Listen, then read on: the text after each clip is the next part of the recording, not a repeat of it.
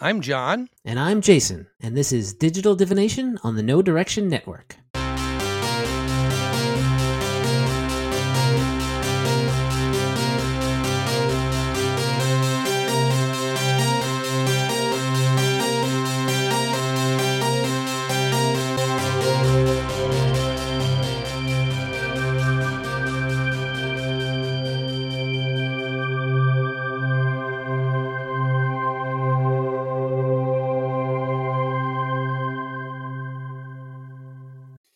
Right, we are back for another episode of Digital Divination. I have no idea what number it is this time. What do you mean? Don't I had no idea what number? We've been talking about this for forever. When I'm not around and you and Jason are on here, you guys are talking about how close you're going to get. yes, so this is our hundredth episode of Digital Divination. Hooray! Before we get going, uh, Ron, you need to say something. Oh, I do need to mention that I'm an employee of Wizards of the Coast, and my opinions are mine and not theirs. Yes. Um, and with that standard disclaimer out of the way, 100. Now, I know, John, you've done a lot more investigation into what makes good podcasting and uh, how well, people. I obviously don't know, so. well, this is, you know something. This has been going for a hundred. Yes, And is yes. there? I mean, is a hundred a big milestone? Is two hundred a big? When when do we celebrate? Like, kind of having a stamina that most other podcasts don't. A hundred is a big uh, is a big milestone Okay. in general. Yeah, hundred is, uh, and especially when you look at the fact that we record every other week. That's roughly four years, which we haven't missed an episode of as well. Wow. So Wow. that's pretty good. Um, before we go too much longer, I want to say that unfortunately Jason couldn't join us today, and we're hoping that we can get him in uh, in the next episode. And Exactly. I miss when him. he- I, I like him. I mean, the three of us together, I think we kind of have a good, good kind of jam. That's Yeah, it, but it is kind of fun. I mean, this is back to where it started, just me and you.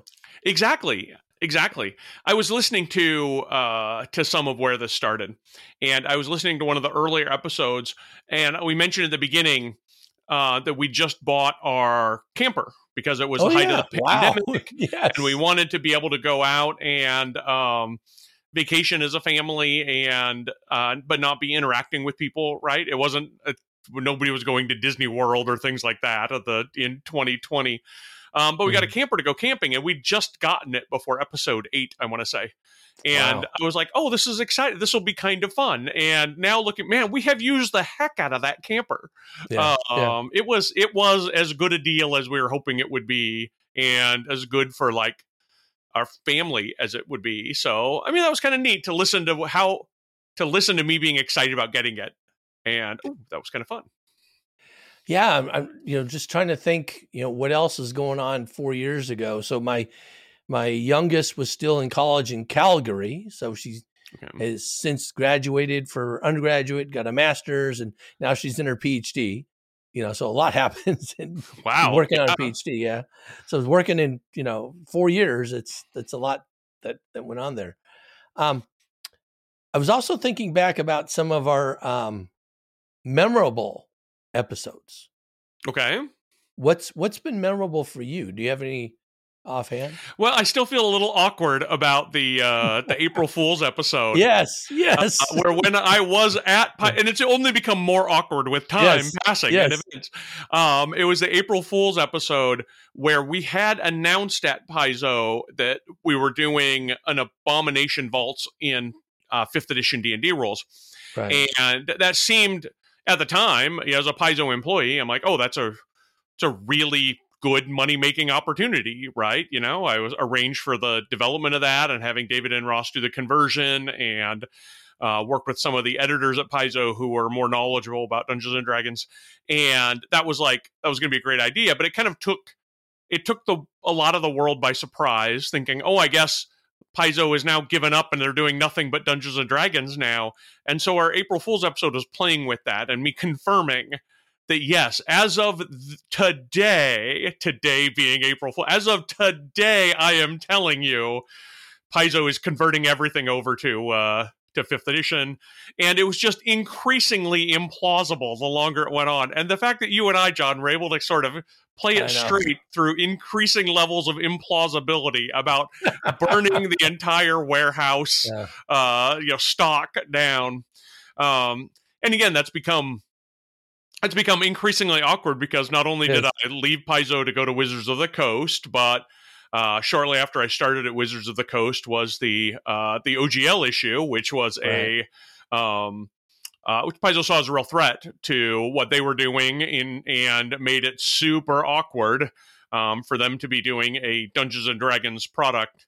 Um, I think the last I have seen, they still have that product as forthcoming. I don't think they've canceled it. Um, I don't think they've. I don't know how much they've done with it since I left. Uh, it was not quite in. It was not in publishable format when I left, but it was getting there. So I don't know. I don't know what they're going to do about that.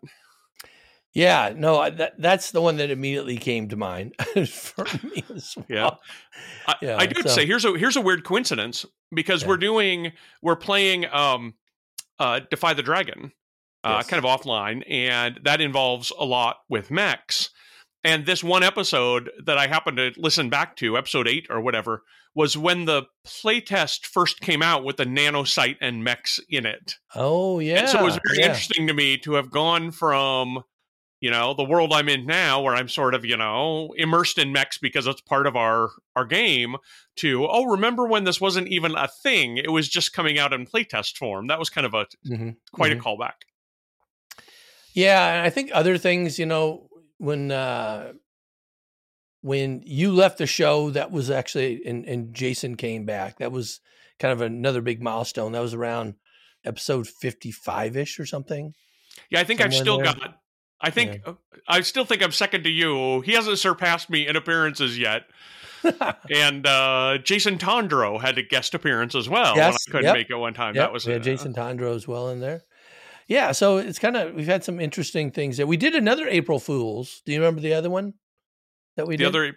I no. oh, where we swap with digital div, uh, with oh, um, that's right with Legend uh, Lore. Legend Lore. Yep. Yeah, yeah. so that, was, was a lot fun. of fun. Yeah, when uh when April came around and Jason and I were doing that, I we were trying to think of something short and we uh, you know short notice. We didn't we didn't come up with anything yet. So next year, next year, this coming we'll year, see. this April, We'll we'll see. come up with something on that.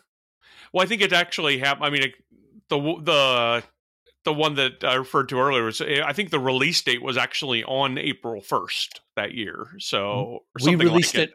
We released it early to to Oh, that. in order to hit the April Yeah, first. So yeah, and uh, Ryan was a little surprised, and then he saw. Uh, That's fun. so that's fun. Yeah, so that that, that was that was kind of neat. Um, you know, I'm thinking back to why we started this in the first place. Well, it was. Yeah. Yeah. I mean, your idea was a show that I've never heard of called Car Talk. Yes, yes, Right. That was the initial thing. It was like Yeah. just a couple of guys get on and talk about cars. I'm like, well, I Yeah. can. I mean, I can see, I can see the comparison, even not Yeah. having known that show. yeah, yeah. And we only did audio right uh, early on, Right. So video has just been a, within the last year, year and a half that we've been doing it. Uh, but yeah, that's what I kind of envisioned is that we would go and just talk about Starfinder stuff. And because we were playing a lot of Starfinder, oftentimes it revolved around what we were doing in game that week for actual Mhm. plays or um, our own home groups, and or what we had been writing on or had written on as well. So it would just kind of revolved around those sorts of topics. No, that's and that's. I mean, we still play an awful lot of Starfinder, Yes, right? That that hasn't really changed. Mhm. And I'm not writing any Starfinder, but you Yes. know, you are and or have been, and uh, we're excited to kick off a whole other Starfinder campaign, perhaps in the very near future. So Yes, yes. I um, you know, I was looking into that. We were uh, we were talking with our with our Intrepid Heroes group. They they don't have any VTT support for the Scoured Stars adventure path yet. Nothing. Oh, huh. Yeah. Um, Is it that did- there's no no money there or something? I guess they're they're so aggressive about putting out Mm-hmm. the VTT support for Pathfinder, yes like Pathfinder APs and such. Well, Aaron did say because people were posting about it on Facebook, right? Um, Okay. Social media. Uh, we said, "Oh yeah," is I asked, and and uh, he said no, and other people said, "Oh, we really wish there would be," and stuff like that. So he's going to pass it on to the team to see about getting that done. But who knows, right? It's because it's not going to be an in-house team that does it. They they right. they contract out to have somebody do it. Um, I'm hoping they do because I want to run it. I'm going to run it online for our, our Intrepid Heroes group. I had planned on running it on uh, Foundry, but it's for me, it's easier. I know how to put stuff into Roll Twenty really, really well. Foundry's i I'm a little, uh, a little rusty on. I've only done it for one adventure path, so I'm st- still hoping to go there. But it's like ah, I might have to just go to what's easiest for me. I don't know at, at this point. Well, and, and my understanding is I've heard from several people that it's it's worth taking the initial yeah. Jump to learn how to do Foundry mm-hmm. because it's so valuable. I mean, it's yes. there. There is, I mean, there is sort of a a, a cost in sort of you know brain power. There's there's in fact a, a barrier of entry uh, intellectually to switching over to something new. But I've heard so many people say Foundry is worth overcoming that barrier of entry because it's so good. Mm-hmm. Um, mm-hmm. I don't know. I've only played Foundry a couple of times, and as a player, I thought it was really kind of smooth and easy. And even when I was playing it, it was long enough ago that it wasn't even as smooth and easy as it is now. Apparently, I'm yeah. hearing that it's gotten even better. Um, so I'm sorry to hear that they're not supporting the Scoured Stars through yeah. that. Yeah, I'm. I'm hoping. I'm hoping. Uh, I'm. I'm not. I'm not willing to volunteer to do it for them. I might just do it for myself uh, at this point. But I'm also hoping if we talk about it enough, maybe somebody out there is doing it, and uh, I can partner with them. To, to well, and and that's possible yeah. too because I yeah. had I would have thought in sort of a uh, I don't know, in maybe a too dismissive kind of way. I'm like, well, yeah. what incentive do they have to do one of the last two adventure paths before Starfinder Second Edition comes out? Right? It's why well, you know why would they spend the resources in order to do that instead of saving up to make starfinder second edition foundry modules way better but it's it's not a strict it's not a strict dollars comparison with a lot of the people that do foundry stuff it's really do they feel like doing it do they want to put the work in right. you know because it's something that is maybe something that's passionate for them when right. i was publishing on uh, pathfinder infinite and starfinder infinite I had people who would reach out to me and say, I would like to make a Foundry module for this. Mm. Um, and I think it could be pretty good.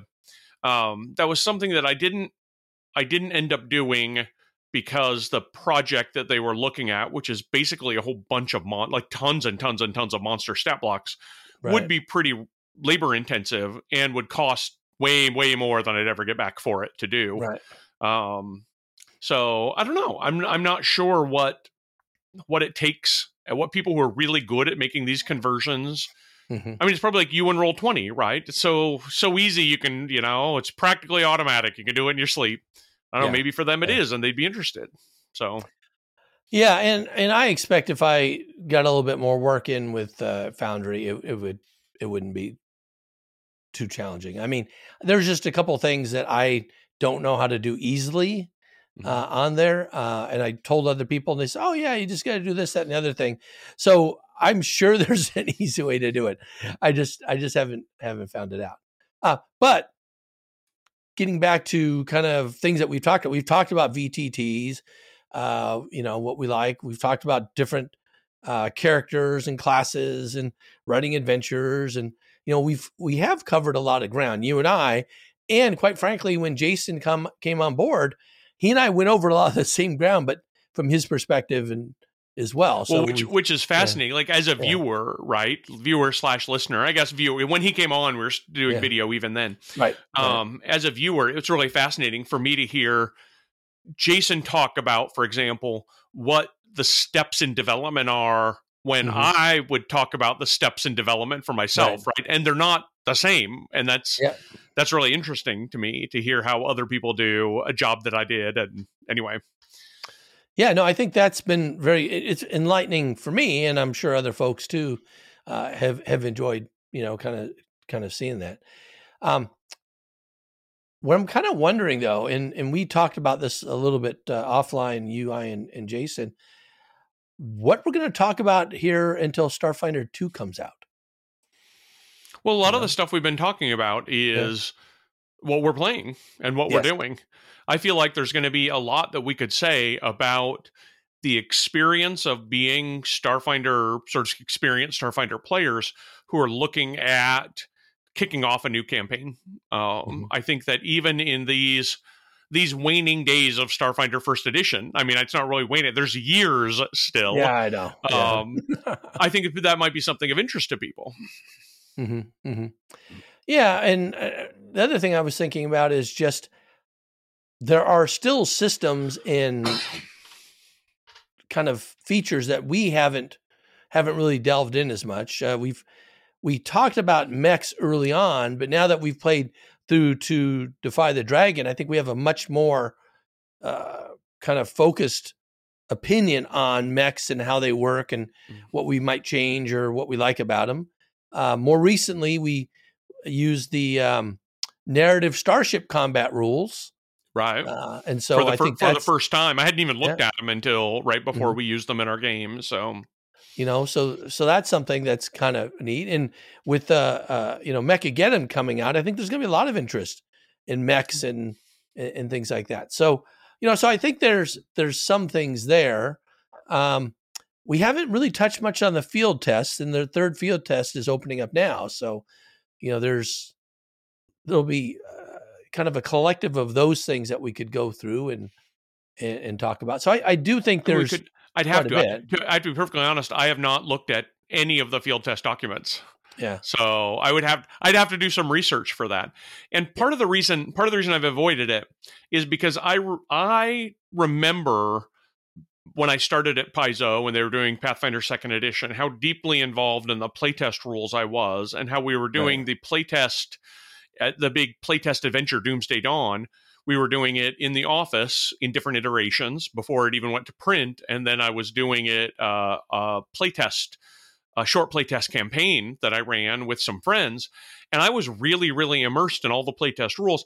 And then the actual rules came out, and I was sort of floored by how, how it was just just different enough to trip Yeah. me up a lot. And I remember observing at the time, it might have done my brain some good to have just ignored the playtest as much as possible, or certainly not buried myself in it as deeply, and just seen the finished product and been happy and successful with with that. So I can't say that I'm going to be able to avoid the Starfinder playtest forever, but I haven't looked at the field test yet. Um, trying to keep my my uh, uh, my list, my change log in my head as short as possible between what I know about the Starfinder Second Edition playtest and the actual Starfinder Second Edition rules. You know, I I was actually kind of the same mind. I was thinking that I would get more involved when the actual play test came out rather than the field tests. Mm-hmm. Because the field tests are, you know, a couple classes, a couple of species and you know, some new things. It's not not a big overall comprehensive, you know, kind of thing. Okay. So versus the playtest, and I remember when the Pathfinder uh, second edition playtest came out, and it was such a heavy lift, even just creating characters. oh yeah, know? yeah, yeah, and uh, Because a lot of the systems to help you automate that just didn't exist yet. exactly, exactly, and so I'm I'm I'm hopeful that uh, Starfinder second edition is similar enough to Pathfinder remastered, you know, second edition Legacy remastered, that that that'll be an easy easy lift, and then that there'll actually be uh, a little bit more resources available for folks, so it should go a little bit more quicker. that that feels like it's pretty likely and I, I that's actually where i feel I, I feel like that's where the the danger lies is when it's co- close enough but there's little things that you have to keep track of to and from right, if we were deciding to jump in and learn something learn something different i don't know i think i have the the savage pathfinder behind Yes. the savage worlds rules Yeah. that's so different that you wouldn't have to really worry about i mean the thing you have to worry about is can i still be a wizard who casts magic missile it's not Yeah. is it called magic missile is it called something else is it you know that, Yes. that- anyway Yes. um and i i want to remind you even though i don't talk a lot about my day job at wizards of the coast much on this show i'm in the middle of working with a rule set that is making a bunch of subtle differences to improve gameplay for our new books that are going to release this year and that is that is already filling my brain up with all right well what does what does the rules look like as they are now versus what do the rules look like as Wow. they are currently going to be but still are in the process of tweaking and cha- it's anyway it's whew, too too close is the most dangerous maybe is the is the way that uh, i feel about that Oh, that's interesting. That reminds me of uh, oh shoot, you know when they're talking about uh, aliens, like um, you know when how when something looks alien, it either you know, Uncanny Valley. Yeah, the uncanny valley. That's the a, that, that's valley. what kind of makes me. So it's un, uncanny valley of rule changes. You know. Yeah, it is. It is. You're like, wait, mm, you know, is this? And then a lot of things that are very similar, right? Is it a, Mhm. uh, you know, a five foot step versus a guarded step versus a step versus a opportunity attack versus an attack of opportunity versus yeah, yeah. oh, you, your brain is going to be all messed up. well, I have. I don't know if I mentioned this. Uh, I don't. I don't know that I mentioned on the show. I'm actually playing in a Pathfinder First Edition campaign with some other Yes. friends who are playing Skull Yeah. and Shackles. yes. And oh, oh boy, being able to sort of immerse myself back in Pathfinder First Edition is it's kind. On on one hand, it's kind of a joy because I spent so much of my my gaming time playing with that system and much of my freelance working with that system and but uh yeah it's got you know warts and all we're sort of back at it. It's uh i remember something that Jason Bulmahn said when he was sort of uh, people sort of confronted him about pathfinder second edition right? You know oh does this mean you're you know that you don't like pathfinder first edition or that you've improved on it or something like that? He's like well pathfinder first edition is a great game and we're very proud of it. Pathfinder second edition isn't that game and I feel that way even as a player, right? I'm like, oh, this is, I mean, there's a lot to like about this game. It's Yeah. it's not the other games that I play in a lot of ways, but Yeah, no, that's uh that'll be interesting, you know, when those changes come out for Wizards of the Coast. And on top of that, when, you know, we're doing Starfinder second playtest, second edition playtest and everything. And this oh, that's that's gonna be a bunch of uh, craziness. Um now Starfinder, the second edition playtest, I think is gonna release at Gen Con this summer, is my Okay. guess. I mean, it's it's supposed to come out this summer. Gen Con would make sense, right? That's the kind of the big release. yeah, it does. That's where I think I think Paizo's Yeah. got a big. They still make big announcement presences there. The um, yeah, the whole making announcements at conventions has something that's really shifted a lot for a lot of game companies because Mhm. of the the pandemic that shut down convention attendance. Right. and people just out of kind of a business need realized oh i can't hinge my release cadence on events that maybe people aren't going to Though I'm told that Gen Con is getting closer to pre-COVID attendance now. It's been We'll see. i may go big. this upcoming year and if so Well, we can that's what I was thinking too. You know? awesome awesome uh so we'll see i think that that's Yeah. uh the last couple of conventions that i've been to um well the one i was just at orcacon here Yeah. and just for a few hours and just to say hello to people um and it's always good to catch up with old friends and you know meet new people and and that's been kind of fun even in a couple of hours i was able to sort of have a lot of really fun good catch up conversations um but uh i've been increasingly going to conventions you know that my work is sending me to right which is nice and that wasn't the case Right. when i first started there because Mhm. but conventions are kind of opening back up again and what i don't know is if it means that companies will eventually move to returning to a convention announcement cadence for products right. maybe, maybe that'll make sense in sort of a post-covid convention return to normal kind of structure Mm-hmm. Well, for Paizo, like PaizoCon used to be one of their big announcing conventions, and that's gone wholly online. And I don't know if that carries the same. Well, they're doing kind of a modified in person thing with Right, select right. local uh, uh, game stores, but generally it's it's all online. I don't know if that would prohibit it from doing an announcement because they sell panels and, and and things like that. And they did make an announcement last year when they announced Starfinder Second Edition, so that could be the case. Um, they don't have much of a presence at Origins anymore, and so Right. really Gen Con is the big thing it's the other Uh, one yeah yeah for for in person and and that's kind of where i was going uh, that i think if it's going to be announced and released at gen con the the starfinder second edition playtest then i am very interested in going there and being a part of it one way or I the see. other now i might also go for another game company to help them out. Okay. Somebody I'm running for. So who knows? having a big having a big Yeah. Gen Con release, Yeah. or you don't know, or Uh, there's, I think there's stuff or coming out. say, right? Yeah, but for sure they want people to demo games and stuff like that. So I think if I if I raise my hand, I might get an opportunity with them as well. And so you know, And that could be kind of fun. Yeah, Yeah, I really like the demo opportunity for conventions is good. I had a, uh, I remember Gen Con several years ago when I was one of the, was very, very deep into the Living Greyhawk campaign. I had an adventure that a four hour adventure that I ran, I think eight times.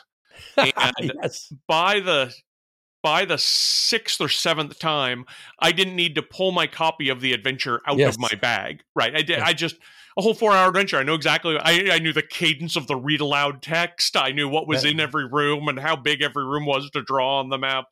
I think I had to look. I think I had to pull it out finally at one point because I had to. It was very important at the table whether the DC of the trap was like 26 or 27. And so I had to check. But other than that, I didn't need to pull the adventure out of the Yeah. bag. So being part of kind of big releases like that where lots of people are seeing the same thing anew lots of times can be a ton of Mhm. fun. yeah, I I I I think it would be great. And it, was just in November I was cleared uh, to go to conventions again, do a lot of things. Basically, my my doctor said, you know, probably you're going to get because I'm immunocompromised.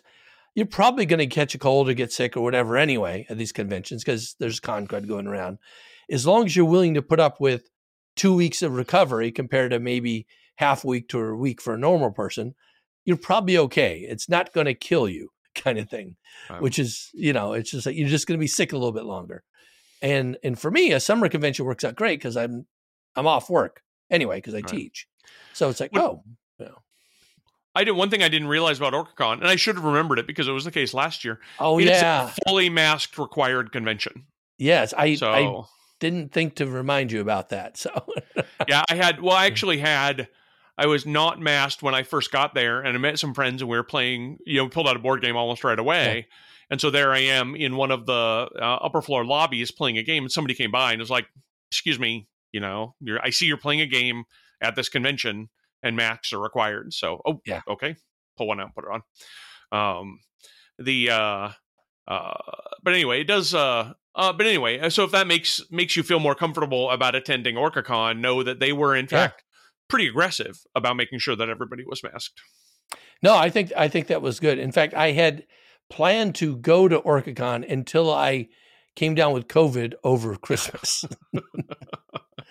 and uh, I was going to actually run a game. I was going to run over my adventures the first day, and as soon as I um, I got the positive diagnoses, I I told the uh, organizer because they were going to have to submit the games to the sched- gaming schedule. I said, "Hey, uh, you shouldn't submit mine because I don't know if I will be over it by then because my immune system is compromised.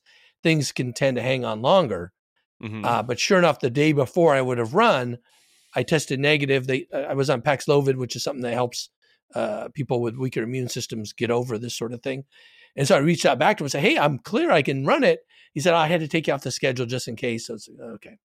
So I was going to drop by, but then I ended up. Both my daughters have birthdays this week, and so we ended up doing birthday stuff. So yeah, yeah. you know, you know how it is, kids. I could tell. Yeah, they have like events or whatever, or Yes. basketball Yes. games or what have you, Yes. which is what I was at all uh, all day. I will I will drop very quickly. My uh, daughter's basketball game um, was against a team that is, I, I, uh, frankly, just a lot tighter, a lot better. The last time they played them a month and a half ago, uh, they lost fifty two to sixteen. Wow. And I was I was telling my daughter, I'm like, Yeah. you guys are better. They're probably a little bit better, but you're better too. You work better as a team. If you do any better than 52 to 16, that will I'll call that a win. That's an improvement. Uh, and then they lost 53 to 16. so they actually one one point actually worse. Worse. Um, Well, well, uh, Stephanie had messaged me about um, you guys have some games up in Stanwood coming up next month. We do. The the group that we're with, we're sort of the very far southern eastern end of the the collar ring around Seattle. And Stanwood is sort of the very farthest north end. Right. and Yeah. we've got uh, a couple games with them way up in Stanwood. So. Yeah, she said she might reach out to you about making the whole drive a lot more convenient if we have a home base that's up there, maybe. Yes. Well, we told her the 10th and 11th would work for Oh, sure. Thank you. The week the week before is Deb's birthday, and oftentimes we go up there with her sister who has the same birth date, um, and Okay. celebrate up there. So that one is kind of she's not air. a twin. No, it's two years apart. Okay, that's what I thought. and apparently, how that works is when your mom goes to a nursing convention at the same time of year every year, and the husband uh, visits during that. Apparently, something can happen. I don't when know. you're away from the kids, and yeah, Yes. yeah. so yeah but they're the same birthday two years apart um you know this is kind of fun because this is something jason and i don't talk a lot about of non stuff non gaming stuff like this well, that's what, and I wonder whether or not our listeners at this point are like, um, can we get a couple of Starfinder tidbits, maybe, Yeah, or industry yeah. tidbits, or advice for games? Um, yeah yeah well okay but this is fun i like this is one of the things i really enjoy uh it is. doing. It is. well uh getting So back to what's the- starfinder stuff Yes. Well, let me. uh, Yeah, let me ask. What's the big? What's the next big? Like, once you've made 100 on a podcast, are we going to get excited about 200? Do you have to go from 100 to 1,000 before you can get excited again? How does? no i think 200 i think 200 Okay. is fine. All right. I mean, for our intrepid heroes, we're at a hundred and uh, twenty-three. One hundred twenty-three is the one That's so much. That's a lot Yeah. of gaming. When I think Yeah. back, I'm sure that I've had lots of other campaigns that have gone on that long. I know I have ones that have had that many or more sessions, but having it so easily sort of archived where I can go back and Yeah. listen and like, oh, I remember that. It's just such a treasure. I know that uh, Mark will go back and listen to some Yeah. of the old ones that they come out. He's mentioned that how fun that is. So Well, that's what's really great about when I edit them because, like, these are ones, you know, we played like six or seven months ago. So, you know, probably even more. I don't. I- It was before June, so uh, I actually probably from April uh, Wow. when we finished up. wow. and so it's kind of fun hearing all the stuff that we did and uh, we so in, in this particular episode we just leveled up i think we just hit level 19 Okay. yes we did because there's a uh, this comes out uh, tomorrow for oh this came out already because this this That's episode right, comes out that's right. thursday that that comes out on on monday so there's a line in there uh, and actually my character says i i really wanted to see kaholo do her her her um uh, Solarian uh, burst, right? Because I want to see what 20d6 of damage looks like. so that's a that's a level 19 Solarian. doing that. Whew. so yeah, no, it's uh it, it is it's kind of fun playing that and go, be able to go back and listen to it. And then now we get to talk to somebody who played it with me. Right, right. It's kind of fun.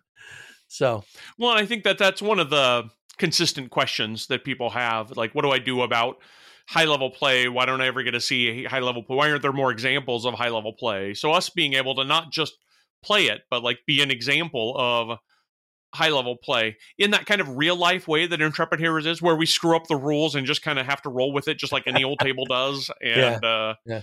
yeah. Well, I, I do cringe a little bit when I hear myself say something that might not be right, that I know, so, or that we're uh, we're doing something a little off. Um, but we're pretty good. We're pretty good at it, you know. Overall, know our stuff. Lots of practice. but what I was thinking um, for for us, you know, in for the next hundred episodes, you know, what are we going to be talking about? So we'll be wrapping up, uh, you know, some of Starfinder, the, the last of it here, you know. So um, Scoured uh, Stars, Adventure Path, uh, Mechageddon, um, no more hardcovers coming out, you know, in terms of rules. Right. That's didn't they say that formally that there's not going to be any Yeah. more hardcovers other than those two?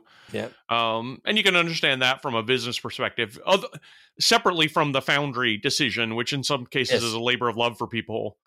Paizo has to be very careful about the business realities of Mhm. having announced a brand new edition, um, Mm-hmm. while they still have other product to go. Right. Um, do you know if they're going to continue? No more hardcovers, but are they going to continue their current pace of Starfinder Society right up until? Well, they slowed that down this past year.